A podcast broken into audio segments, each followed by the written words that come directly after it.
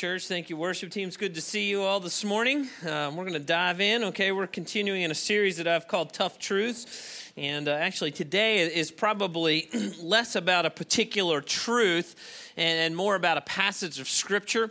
Uh, one of the things that uh, we're really, really passionate about here at Coastal is that you, on your own, are reading your Bible and are in the Word of God, and, and that's a, maybe a regular part of your spiritual discipline. And so today, uh, is a little bit of a, like how to read your Bible because if you if you have done that, you've committed that, you're doing that on a regular basis. If you're like me, you come across some passages of Scripture from time to time where you're like, man, that doesn't even make a whole lot of sense. Like, what do I do with that? And so today I want to kind of give you a how to on a tough passage of Scripture. Does that make sense? And and we're going to kind of walk through that. Uh, and so while you're doing that, there's a handout in your bulletin. I encourage you to get out and take some notes and, and uh, uh, open your Bible to John chapter 6. That's where we're going to park this morning. John chapter 6. And if you don't have a Bible, there's probably one in a chair in front of you.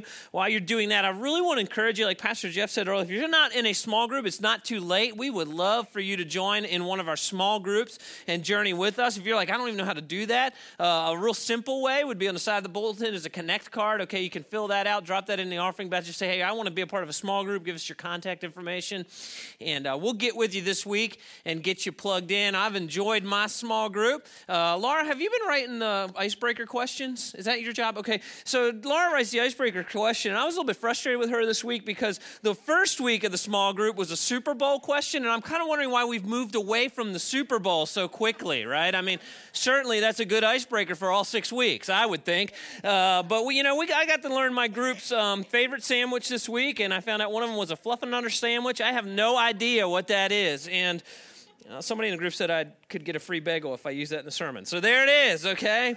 Um, free bagel. I um, one of the things that I do from time to time in my house around dinner time, and this is like kind of the weirdness of being in the pastor's home, is uh, we do Bible trivia, right? And I'll just kind of think up things that I think my kids would like to try to answer, and I throw them out there. And and uh, so we had been doing this one night, and the kids were having a great time, and I was running out of questions, you know. So I started kind of going through the Bible. I thought of all the trivia questions I could think to ask out of Genesis and then Exodus, and no, we didn't do Leviticus, Numbers, and then Deuteronomy, Joshua, and then we got to Judges, right? And I'm thinking of you know some Judges questions and so, for those of you not familiar with the book of Judges, what is the, the, the scenario in the book of Judges is the people of Israel, they're obeying God, God blesses them, and every so often they wander from God. And so God sends them into captivity with their enemies to help them repent and get right with Him. And then when they repent, He raises up what's called a judge. And a judge would kind of help deliver them from the captivity uh, of some of the surrounding nations. Okay, and so and so I kind of go through this, and so maybe you're hearing like I don't even know any of the judges, so you'll know one, right? If I said to you, What is the strongest man in the Bible? Who is that? Samson, right? So that's one of the judges, one of the more famous judges God raised up to help deliver Israel. And, and then I asked my kids about Gideon, another famous judge. Okay, so then I, I asked this. I said, this would be a trick question. I said, or a tougher question. I said, kids, I said, what is the most famous female judge. Okay, so there's a real famous female judge. Her name is Deborah. Okay, and God raised up this woman named Deborah, and she helped lead the nation of Israel to freedom. And my son, who had not said a peep during any of the trivia, I don't think he knew any of them. You know, during uh, he was so excited because he finally knew one, and he yelled out, "Judge Judy!" Right, and which was odd to me because I could never remember watching Judge Judy in my home. I'm like, when have we ever watched Judge Judy? Um, so yeah, we reward him with pizza. Way to go. You know what? Well done. And I wasn't sure to laugh or to cry at my poor parenting. Uh, it was one or the other. But but you know what makes that funny uh, of a couple things, but but one is it, it's funny because of the context of the world we live in. I mean, like that, that wouldn't even be funny 10 years from now because we wouldn't even know who that person is, right? Context, in fact, it's funny because humor often doesn't translate culturally. There's a lot of cultural things to humor that makes it funny or not funny in, in various time periods. And, and, and so the, the importance of context for that joke, and, and you guys get it, and you know, he, he didn't get it, but we got it. And, but 10 years from now, it might not be funny at all, or 20 years from now, or a generation, certainly certainly not funny. And it has everything to do with context. And so this morning, we're going to open your Bible uh, to a passage of Scripture that if we ripped it out of context, uh, it wouldn't make any sense to us. So we're going to read the passage, okay? And it's, it's an uncomfortable passage. I'm telling you, as I'm reading it, you're going to be like, you know, what? You know, and that's why I said to Jeff, say, he said, what? Because this is the mouth of Jesus speaking here. And as I read this, every time when I rip it out context, I'm like, I cannot believe he said this. So watch this. We're going to read this passage of scripture. John chapter 6, verse 51, okay? Jesus said this. He said, I am the living bread that came down from heaven. Anyone who eats this bread will live forever, and this bread which I will offer so the world may live is my what? What's he say? Flesh. By the way, um, in, in Rome, when the nation of Rome began to persecute the early Christians, you want to know one of the accusations they threw at the early followers of Jesus Christ? Anybody know what they threw? They called them cannibals, right? Why would they do that? Well, probably the Lord's Supper, but text like this. Ready? So let's go on. Verse 2. Then the people began arguing with each other. Now, this is this large crowd that Jesus is teaching here, okay? It says, Then the people began arguing with each other about what he meant. How can this man give us his flesh to eat? They asked. And so Jesus said again, I tell you the truth, unless you eat my flesh of the Son of Man and drink his blood, you cannot have eternal life within you. But anyone who eats my flesh and drinks my blood has eternal life, and I will raise that person up on the last day. For my flesh is true food, and my blood is true drink. Anyone who eats my flesh and drinks my blood remains in me, and I in him. I feel like we're reading the script of The Walking Dead. No, I mean, this is weird. Verse 57 I live because of the living Father who sent me. In the same way, anyone who feeds on me will live because of me. And I'm the true bread that came down from heaven. And anyone who eats this bread will not die as your ancestors did, even though they ate from the manna, but will live forever. He said these things while he was teaching in the synagogues of Capernaum. I want you to get this, verse 60. Many of his disciples said this This is hard to what? Understand. Huh? What is he talking about, right? How can anyone accept it? Now, um, so now, so that's kind of ripping this passage out of its context, okay? And, when, and it's a pretty large teaching of Jesus, and and even some of the real close followers at the time were going, "What? You know, what is going on now?" A couple things I want to uh, point out to you before we dive in here this morning, okay? Uh, or one main thing. One of the things I love about tough passages of the Scripture is they actually encourage me that the Bible is the Word of God. Now you say, why do you say that? Well, because if it was a man-written book, what would we do with anything difficult? What we tend to do? We may, we write it out, right? We'd make it easy to understand. We wouldn't, we wouldn't put anything in there and be the slightest bit controversial. And I think that the fact that there's some difficult passages in Scripture reminds me that God gave it to us and He wants us to wrestle with these passages intellectually in our hearts, in our mind, and with our faith. And so this gives me some encouragement that there's some difficult passages here. Because if I wrote it, I wouldn't have put this in here. All right, I'd to make it simple for people. All right. So the first thing I want you to see out of this, now let's step back a little bit. And remember last week I I kind of brought a systematic theology up here, and I kind of made the point that God didn't give us a systematic theology. Remember that big, thick book? I said, but rather God gave us Jesus, and, and I kind of, uh, but I said, you know, there's some importance to the systematic theology, and today is one of those things where we have to step back and say, you know what? We have to see the context. It's important to put a structure or a little bit of a system around the Bible because there's been a lot of horrific things done, Christians have done, because they've ripped verses out of context and not handled the word Word of God properly or appropriately, okay? And so let's just step back and see the broader context. Uh, the broader context of the Gospel of John is actually found in John chapter 20, verse 30, okay? John chapter 20, verse 30 and 31. And this is really cool, actually. I'm going to, uh, after Easter, uh, I'm going to be doing a, we're going to go as a church through the Gospel of John. One of the things I love to do every year as a church is, is just take one book of the Bible and we kind of journey through it uh, so that you guys are being exposed to the entirety of the scriptures, okay? I think that's very, very important for equipping you. And so here's the purpose of the Gospel of John, okay? John chapter 20, verse 30 says the disciples saw Jesus do many other miraculous signs in addition to the ones recorded in this book. Isn't that kind of cool for a minute? I mean, think about that for a minute. There, the, the uh, Gospel of John, John is saying there's a lot of other stuff Jesus did we haven't even told you about. You ever wonder what that is, right? Ah, I wonder what else he did that we don't know about, right? Verse 31. But these are written so that you may continue to believe that Jesus is the what, church? The Messiah, okay? I've written these things so you believe that Jesus is the Messiah, the Son of God, that by believing in him you will have life by the power of his name. And so the John here is saying, listen, the reason I've recorded the events of this gospel is so that you two things. One, you'll understand that Jesus is the Messiah. He's the special one sent from God. He's the only one that has that, can give us eternal life, and that by believing in him. So I didn't just write these things so you can sit there and kind of intellectually process them. I've written these things so that you will believe that Jesus is the Son of God, and that by believing in him, you'll have life. And the Bible talks about two kinds of life. It talks about the abundant life and it talks about eternal life. Those are the two kinds of life Jesus Christ gives you. That's the broader context, okay? And so now let's zoom into this story in John chapter 6 because this story is surrounded by unbelief. That's all that's going on in John chapter 6 is he's running around with this large crowd of people that do not believe he's the Messiah and haven't figured out that he's the one that gives life, real life, both abundant and eternal. And so he, we see this because there's two miracles that Jesus does here. And the first miracle is the feeding of the 5,000. Now, how many are familiar with that story? I would imagine a lot of you are familiar with the feeding of the 5,000. And, and uh, this actually gives us, John actually gives us a little bit of uh, interesting context into the feeding of the 5,000. So I want you to see this. John chapter 6, verse 1. Okay, again, I'm, this is a, an equipping sermon about how to read your Bible in context. Okay, so John chapter 6, verse 1 says this After this, okay, so as you're you're reading through your Bible on a regular basis and you come across that phrase, after this, you should be asking a question. What's the question you should ask? What? After what, right? And so uh, the after what is John chapter 5, where Jesus is beginning to teach on his divinity.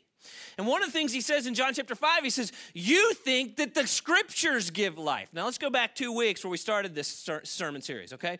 What, when, it, when you're reading your New Testament and you hear the word scriptures, what should be going through your mind? the Old Testament. So he says, You're reading through your Old Testament. You think the scriptures should give life, but what you've misunderstood is the scriptures were a signpost pointing to me. That's John chapter 5. Okay, so there's this large crowd, and they start arguing, like, no, no, no, we believe in Moses. And he's like, You've misunderstood. Moses would give testimony to me. You need to be following after me. I'm the one that gives you life. And so there's this really large crowd, okay? And, and, and Jesus is already challenging their belief and their faith and their understanding. After this, it says, Jesus crossed over to the far side of the Sea of Galilee, also known as the Sea of Tiberias. A huge crowd kept following him wherever he went. Why were they? They following him? That's the question. You ready? Because they saw his what? Miraculous signs as he healed the sick. Now, I want you to get the context. This is not a people that believes that he's the Messiah. This is not the people that are believing on him to have abundant life and eternal life. This is a group of people that are interested in the magic show. That's what they're interested in. They're interested in, man, I, every time somebody's sick, we just go to him and they get better. Right? He just makes life easier. That's the Jesus that they're following. They're wondering, hey, Jesus, you know, I'm, my foot is hurting. Can you I come to you and you make it feel better? Jesus, what can I get? What can I get? What can I get? By the way, we live in a culture like that's that's kind of the culture we that of churchgoers that we have. You know, we tend not to walk in with what can I give? We tend to walk like, what do I get out of this? That's the Jesus we tend to want as well right? And so Jesus was working well for them. And so there's this large group, okay? And it's getting late at night. And so Jesus says to Philip, and it's in verse 5, which I don't have in your notes, but it's in your Bible. Verse 5, he says to Philip, he says, Hey, where do you think we can go and get food for all these people? And I want you to see this. The feeding of the 5,000 was actually a test for his real disciples, the ones that were really bought into him. And so John, John chapter 6, 6 says, So he said, Where can we go get food? And it says this, he was testing Philip, for he already knew what? what what's it say? What he was going to do. This is cool, by the way. For, for those of you who are following hard after Jesus Christ, you know what? He's going to call you to do some things sometimes that you can't do on your own strength. In fact, that's usually the case. He's going to call you to do some things where if you look at it in all practical ways, you're going to go like, um, I don't know. And the cool thing is, the God that we worship, when He calls you to do something, He's sovereign and He already knows what He's going to do. Right? He's testing us. There's, there are places where we're going to be tested to say, are you, have you really bought in? And so you know the story, right? And what's interesting about the story of the feeding of 5,000 is uh, some other gospels let us know that it, it was actually 5,000 men. Okay, so that means there's women and children there. I mean, it could have been upwards of 10,000 or more. And so, you know, the story, right? Five loaves, two fish. You know, they feed everybody, take up 12 baskets full afterwards. I mean, just so much food, it's overflowing. So everybody's now, their tummies are full, and Jesus has fed them, you know, free food, free meal. This is great. Okay, and you got to remember, this is an agrarian culture where food is hard to come by. It's difficult. It's not like going to Walmart. Okay, so if someone's feeding you, this is a really good gift. Okay, it's a great miracle. And so, John chapter 16, verse 14. Okay, when the people saw him do these miraculous things, they exclaimed, Surely he's a prophet that we've been expecting. And when Jesus saw that they were ready to do what? What's it say? Force him to be their what, church? Their king. Force him to be their king. He slipped away in the hills by himself. Now ask yourself a question why did they want to force him to be the king? Free food, right? I mean, it's kind of like the U.S. government. Hey, we'll take care of you from the womb to the tomb, right? And you, you don't have to worry. And we're not even going to raise taxes. We'll just go into debt to make sure you're all taken care of, right? And that's politics and jokes aside, right? That's, that's the perfect thing. A king that's going to make sure we're fed all the time. We don't have to work for it. We don't have to trust for it. We don't have to pray for it, right? We don't have to give thanks for it. We just got a king that's going to make sure we're fed. This is a great king, and we can throw off the Roman government. This guy is awesome. He's going to take care of us, right? That's the Jesus they wanted. And notice here, Jesus didn't want any part of that. Because John says the purpose of his gospel is for you to understand he's the Messiah, he's the Son of God, and in him there's life, not free food. Okay? Then there's a second miracle, and I'll go a little more quickly through this. But the second miracle is the disciples, then after the, the 5,000 are fed, they go down by the edge of the water. They're waiting for Jesus. It says sun sets, he's still not there. So they decide to go to the other side of the lake. A storm comes up, and Jesus starts to walk across the water. John chapter 16, verse 19 it says, then, So they had rowed three or four miles across this lake when suddenly they saw Jesus walking on the water towards the boat. They were terrified, but he called out to them, Don't be afraid, I'm here. Then they were eager to let him in the boat. I bet, middle of the storm, here comes the guy walk across the water, let him in the boat. Good idea. Okay, so they were eager to let him in the boat, and immediately they arrived at their destination. It was a miracle. Got across the lake in the middle of the storm really fast. Okay, the next morning, all these crowds who get up, they, they were across the water, they come back to where they got fed. They can't find Jesus. They go back to the other side. Like, so it's like this going back and forth looking for Jesus. And it is at this moment that Jesus, I don't know if he's weary of it or what, but he confronts their unbelief. Remember, the Gospel of John is about stirring belief and seeking and sifting those who actually believe. And so he confronts their unbelief. And so Jesus, he doesn't, I want you to get the context of the story because he just doesn't get weird for weirdness sake, okay? In John chapter 6, verse 26 says, Jesus said, I tell you the truth, you want to be with me because I fed you, not because you understood the miraculous signs. You hear that? I'm not the free food guy. If that's what, all that you think I am, you've missed the point. But don't be so concerned about perishable things like food. Spend your energy seeking eternal life that the Son of Man can give you, for the Father has given you, given me his seal of approval. And they replied, We want the magic show. You hear it? We want to perform God's works too. What should we do? And Jesus said this This is the only work God wants from you. Believe in the one He has sent. I want you to get this. I love Joey's story about his grandma because I think that's what a lot of us in American culture think. Like, I'm going to stand before God and, um, I'm, you know, God, I was pretty good, didn't murder anybody, check, you know, did a couple nice things even went to church a couple times and endured pastor showing sermons. Chad must be worth something, you know. Check, check, check, check, check, check, check. What that fails to understand is the character of God. Okay? The message of the gospel begins and ends in the person and work and character of our God.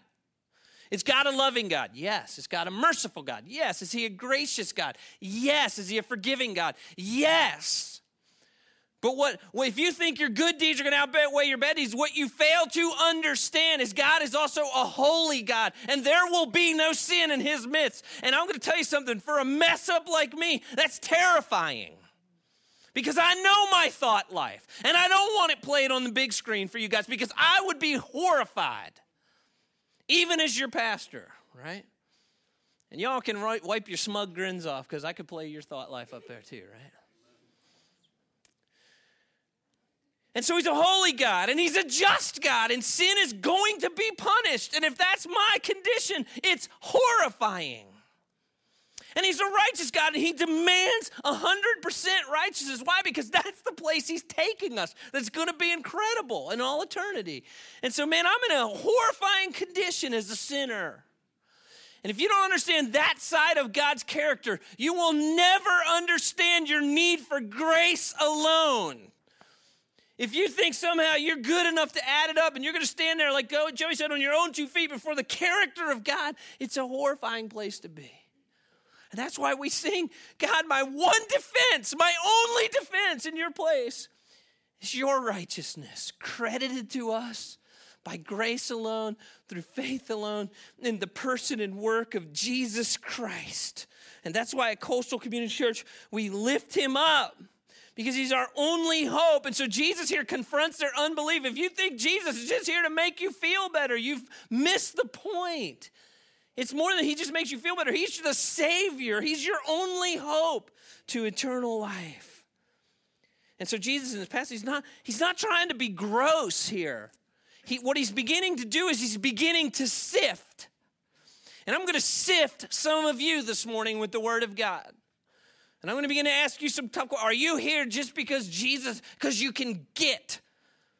And so I'm going to begin to sift. And so Jesus is not just being gross for gross sake, because he's trying to teach these people, I'm the bread of life. If you want real life, you got to feast on who I am as a person, what I'm teaching you, my gospel message, your only hope. And so in John chapter 6, verse 34, he says, They said, Sir, give us this bread every day. They're still thinking materially, physically, they're not thinking spiritually, right? And Jesus says, I'm the bread of life. Whoever comes to me will never hunger again. Whoever believes in me will never be thirsty. But you haven't believed in me because you have, because you, uh, believed in me, though you have seen me. However, those the Father has given me will come to me, and I will never reject them. For I have come down from heaven to do the will of God who sent me, not to do my own will. And this is the will of God that I shouldn't even lose one of those he has given me, but that I should raise them up on the last day. For it, it is my Father's will that all who see the Son and believe in him should have eternal life, and I will raise them up on the last day. Jesus is sifting here, and he says, "Listen, if you want eternal life, it's found in me and me alone." And by the way, if you, if you again, you know the context of John, you go back just two chapters to John chapter four. Instead of using the illustration of the bread of life, Jesus talked about the water of life with the woman at the well. Remember, he said, "You know, there's a water that I'm going to give that you'll never thirst again." She goes, "Give me this water." At that point, Jesus confronts her sin. He, he says, "That's great. Do me a favor. Go get your husband." She says, "I'm not married." He goes, "That's right. You've been married five times, and the guy you're with right now is not your husband." Those are awkward moments at church, okay? And so she's he's she's like, yeah, that's right. I'm actually I'm living in sin. And she repents and she goes and testifies to the Messiah. She understands spiritually speaking. And if you go back one chapter before that, there's a conversation Jesus has with a guy by the name of Nicodemus in John chapter three, right? And, and Nicodemus is kind of sneaking around at night because he knows there's a lot of pressure not to hang out with Jesus in the religious segments. And so he sneaks up to Jesus and says, you know, like, what do I? Need? Oh, it's obvious you you do these miraculous things. You know, we love your magic show kind of thing. And so, who are you? You're from God, right? And he says, Yeah. And Jesus says, If you really want to know me, you got to be born again. And, G- and Nicodemus is like, Born again? Like, you mean I got to go back into my mother's womb? And once again, Nicodemus is not thinking spiritually. Jesus here is talking in spiritual terms. And he says, The work of the Spirit is what takes a heart and transforms it to be born again. And the woman at the well eventually got it, and Nicodemus eventually got it. But these people that are following, that have just been fed, these 10,000, this huge crowd, they're still not getting it. Check this out in verse 41 of John chapter 6.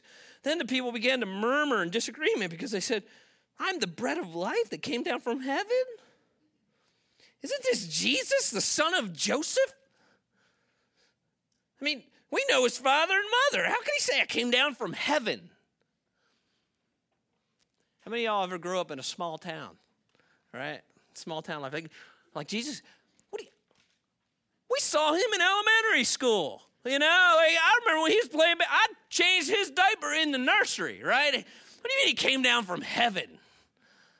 Right? See, that's what's going on. Like, we know his parents. Now, here's what's disgusting to me they're not even considering all the things they're seeing Jesus do. He just took five loaves and two fish, and he's healing the blind and the sick, and, and they're just passing it all aside, and they can't get past. Like we saw him grow up. And some of you, you're in your pursuit of Jesus, you're stuck because you're choosing to look at the wrong thing or you're choosing to listen to the wrong people. You're hanging around with friends that are maybe telling you, oh, it's not that important. And I'm here to tell you, Jesus is the most important historical figure to ever set foot on planet Earth. And you better do some wrestling with who he really is because he ain't just Mary and Joseph's kid. That's part of the story that God wove in here. But, but man, it's far bigger than that. He's the Son of God. John said, I wrote these things that you would believe that He's the Messiah, that by believing in Him, you would have eternal life. And so Jesus makes it clear they still don't have spiritual understanding. Stop complaining about what I said, verse 43. For no one can come to me unless the Father who has sent me draws them to me. And at the last day, I will raise them up. You want to know what I love about that verse? If you're here this morning and you're wrestling with Jesus or you're already engaged with Jesus and Jesus is doing some great things in your heart and life, it's a spiritual thing. The God of the universe is working on your heart. That's incredible. Don't push that away. That's an incredible thing that God would stir our hearts and draw us to his son, Jesus Christ. And so then, church, it is within this context that Jesus is trying to get these people to have a spiritual understanding. In John chapter 6, verse 56, that he says these weird things because he's trying to sift at this point those who really do and those who really don't. And so he says, Anyone who eats my flesh and drinks my blood remains in me and I him. And I live because the living Father who sent me in this sent me in the same way. Anyone who feeds on me will live because of me. I'm the true bread that comes down from heaven. Anyone who eats this bread will not die as your ancestors did, even though they ate from the manna from heaven. But they will live forever. Jesus here is sifting and there's someone in this room here this morning, Jesus is sifting. I want to tell you something Jesus isn't interested in crowds.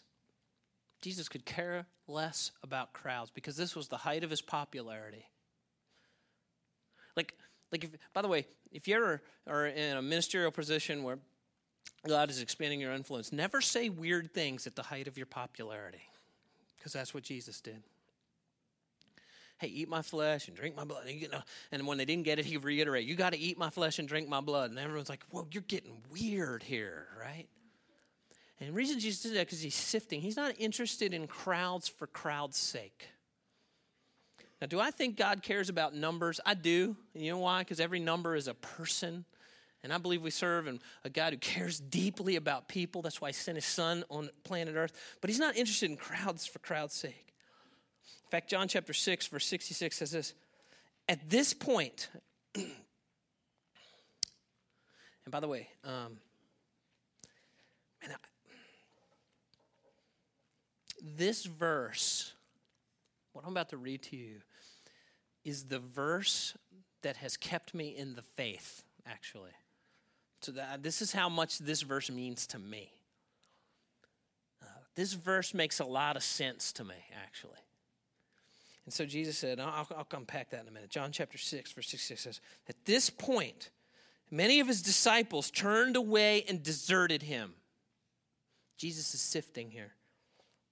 Then Jesus turned to the 12 and he asked them, Are you going to leave? And Simon Peter said, Lord, to whom would we go? You have the words that give eternal life. We believe and we know that you're the Holy One of God. Here's why I love these verses Jesus isn't interested in crowds. What he's interested in is in faith. And the reason I love these verses is this is my spiritual journey. It's not so much the declaration at the end, of course it's that, but it's bigger than that. It's the, it's, it's the question that Peter is asking himself. He just said some really weird stuff. Like, we were really popular yesterday, you know, over there when he was feeding everybody. Things have gotten kind of weird today, and everyone's kind of walking away disappointed. And Peter says, I, when I really think about it, where, where else am I going to go? And I love that question because I'm going to ask that question to you. How's the American dream treating you? You going to pursue that with your life? Right? You know, been married for a few years and man, that didn't quite turn out the way I had thought. And the economy? And then the degree I just got? And on and on the list goes, man. If you place your hopes in those idols, they will leave you starving. Oh, and for the philosophical types, right? I know you guys too, the philosophical types, like, well, what about all the other religions, okay? I would encourage you, if that's really a genuine question of yours, I, you need to do some homework. Don't use that as a cop out to run away from Jesus Christ. If that's really your question, you need to, you better investigate Hinduism and Buddhism and atheism, okay, and Islam. You better really do some homework and then ask the question, where else am I going to go? I'm going to tell you something. I'll give you a little bit of an answer. Only Christianity gives any answer to the problem of evil, really. Okay? Only Christianity gives an answer to the problem of sin, okay, and brokenness. Only Christianity gives an answer to what happens in the life after this one and how I know that I know that I can stand in the presence of God and have eternal life. And it surely isn't your good works are going to outweigh your bad works. My one defense when I stand before the God of the universe is going to be the righteousness of Christ because the Bible tells me so. By grace through faith, I get to stand before God clothed in the righteousness of Christ.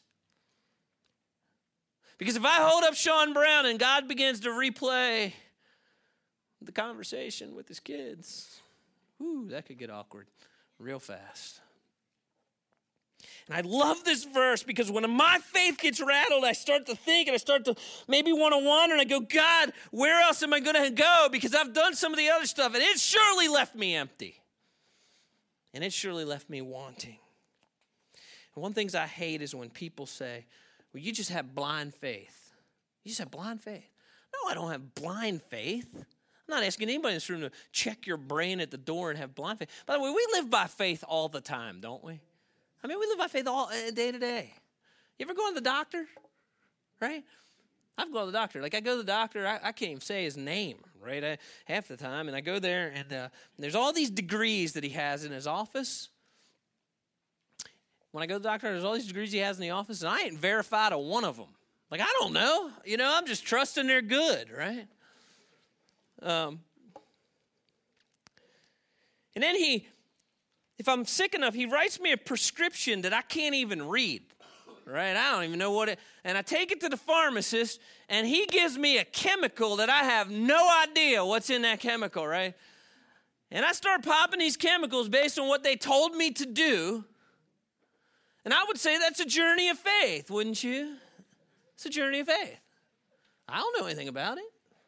I know it makes me feel better when I take them, right? I hate when people say, it's just blind faith. I would never ask you to take a leap of blind faith. I want you to hear this, this is important. Faith is taking information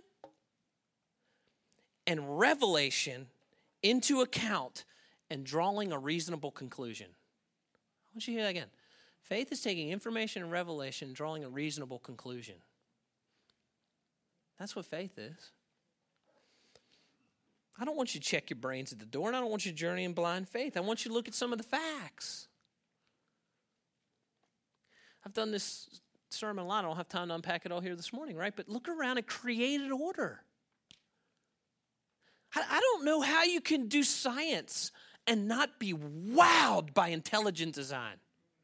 I mean, whether it's the macro universe that's expanding and it's just gorgeous and it's, you know, we're getting Hubble telescope pictures and you're like, whoa, It's incredible. There's no possible way that just showed up. No possible way. In fact, I've given you some scientist statistics on the probability of it happening by chance. It's, it's it takes more faith to believe that than intelligent design. Right?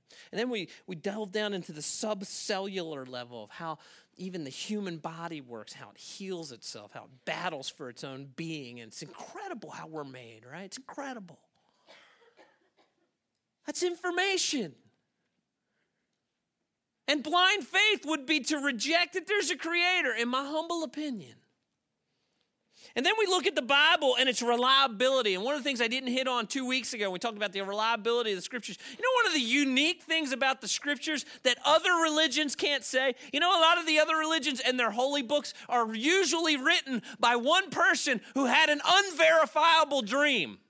Isn't that interesting? Well, I had a dream and the angel told me, and this is what they said. Like, how do I know? Here's the cool thing about the scriptures it's written by over 40 different, different authors over different generations in history with verifiable facts, like we talked about last two weeks ago. Some of the authors daring you to ask eyewitnesses to the truth, all pointing to one person, the person and work of Jesus Christ. It's an incredible book. I'm not asking you to check your brain at the door, I'm asking you to look at some facts. And the authors of the scriptures were willing to die when people said, Hey, you can denounce what you wrote, or we can put you to death. They said, You can put us to death. Hebrews 11 says, Some of, some of our fathers of faith were sawn in two for what they believed. And then when I consider the influence and culture and how the Word of God has stood the test of time, and when I take all of that into account, and I read this passage of scripture and I'm like, Peter, I look at Jesus and go, Where else am I to go? Because you alone have the words of eternal life. And here's the thing, church there's to come a day when good old Sean, you're to be kicking dirt on him. And he's going to be pushing up daisies, and I'm going to get a funeral, and you're going to get a funeral, and everyone of us is going to get a funeral. There's nothing else that makes sense or gives me hope but the person and work of Jesus Christ. That Jesus says, All who believe in me will have eternal life. That's my hope, is Jesus alone. And there's nowhere else to go that gives you that kind of hope. Your bank account isn't going with you. Your 401k isn't going with you. Your kids ain't even going with you. Your spouse ain't going with you. The only hope that you have is Jesus Christ and that his words are true and that he is the one who gives eternal life. Because John said this in John chapter 20. He says, I've written these things that you might continue to believe that Jesus is the Messiah, the Son of God and that believing in him, you will have life, both abundant life and eternal life, by the power of his name. This morning, Jesus is sifting some of you. This morning, as I'm talking, the Spirit of God's taking the Word of God and He's sifting some of you. And I'm asking the question where does your faith lie? In you, in your intelligence, in your degree, in your job, in your ability to stand on your own two feet. I want to encourage you. All those things will fail you. They're idols that will leave you broken and in bondage.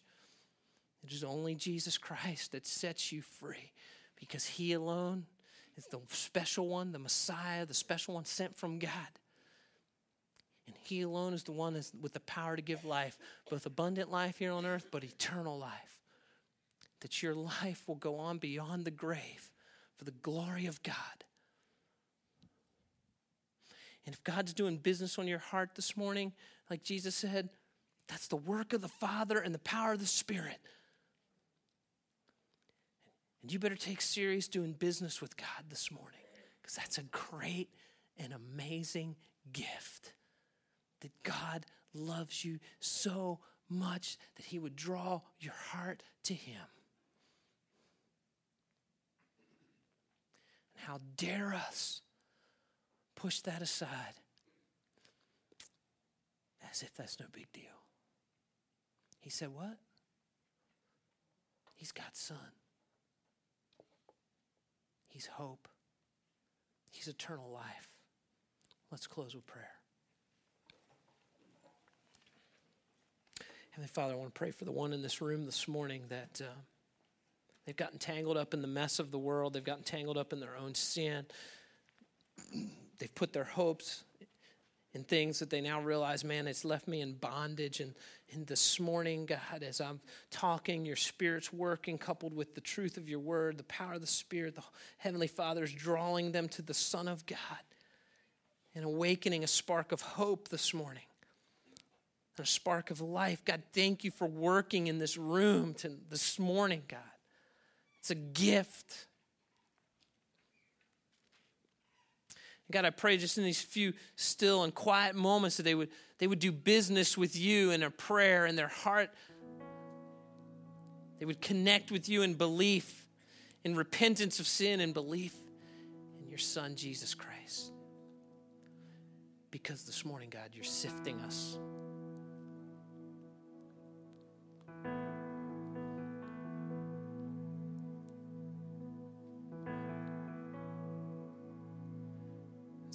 This morning we repent of our sins.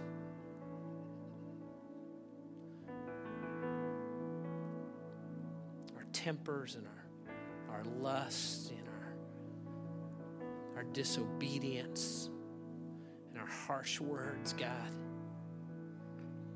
And our pride, God, our filthy pride that we think somehow we know more than you.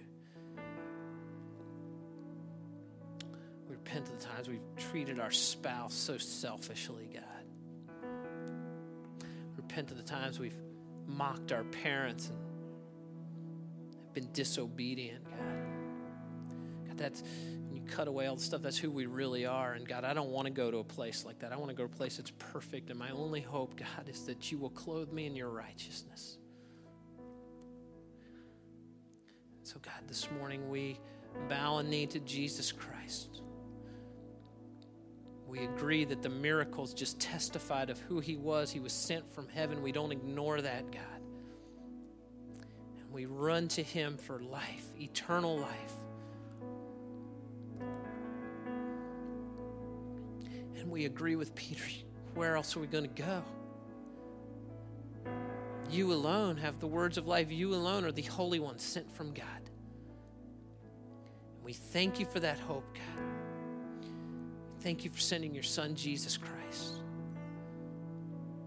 He didn't have to come, he didn't have to die. He did it to submit to your will. God, you did it because you love us.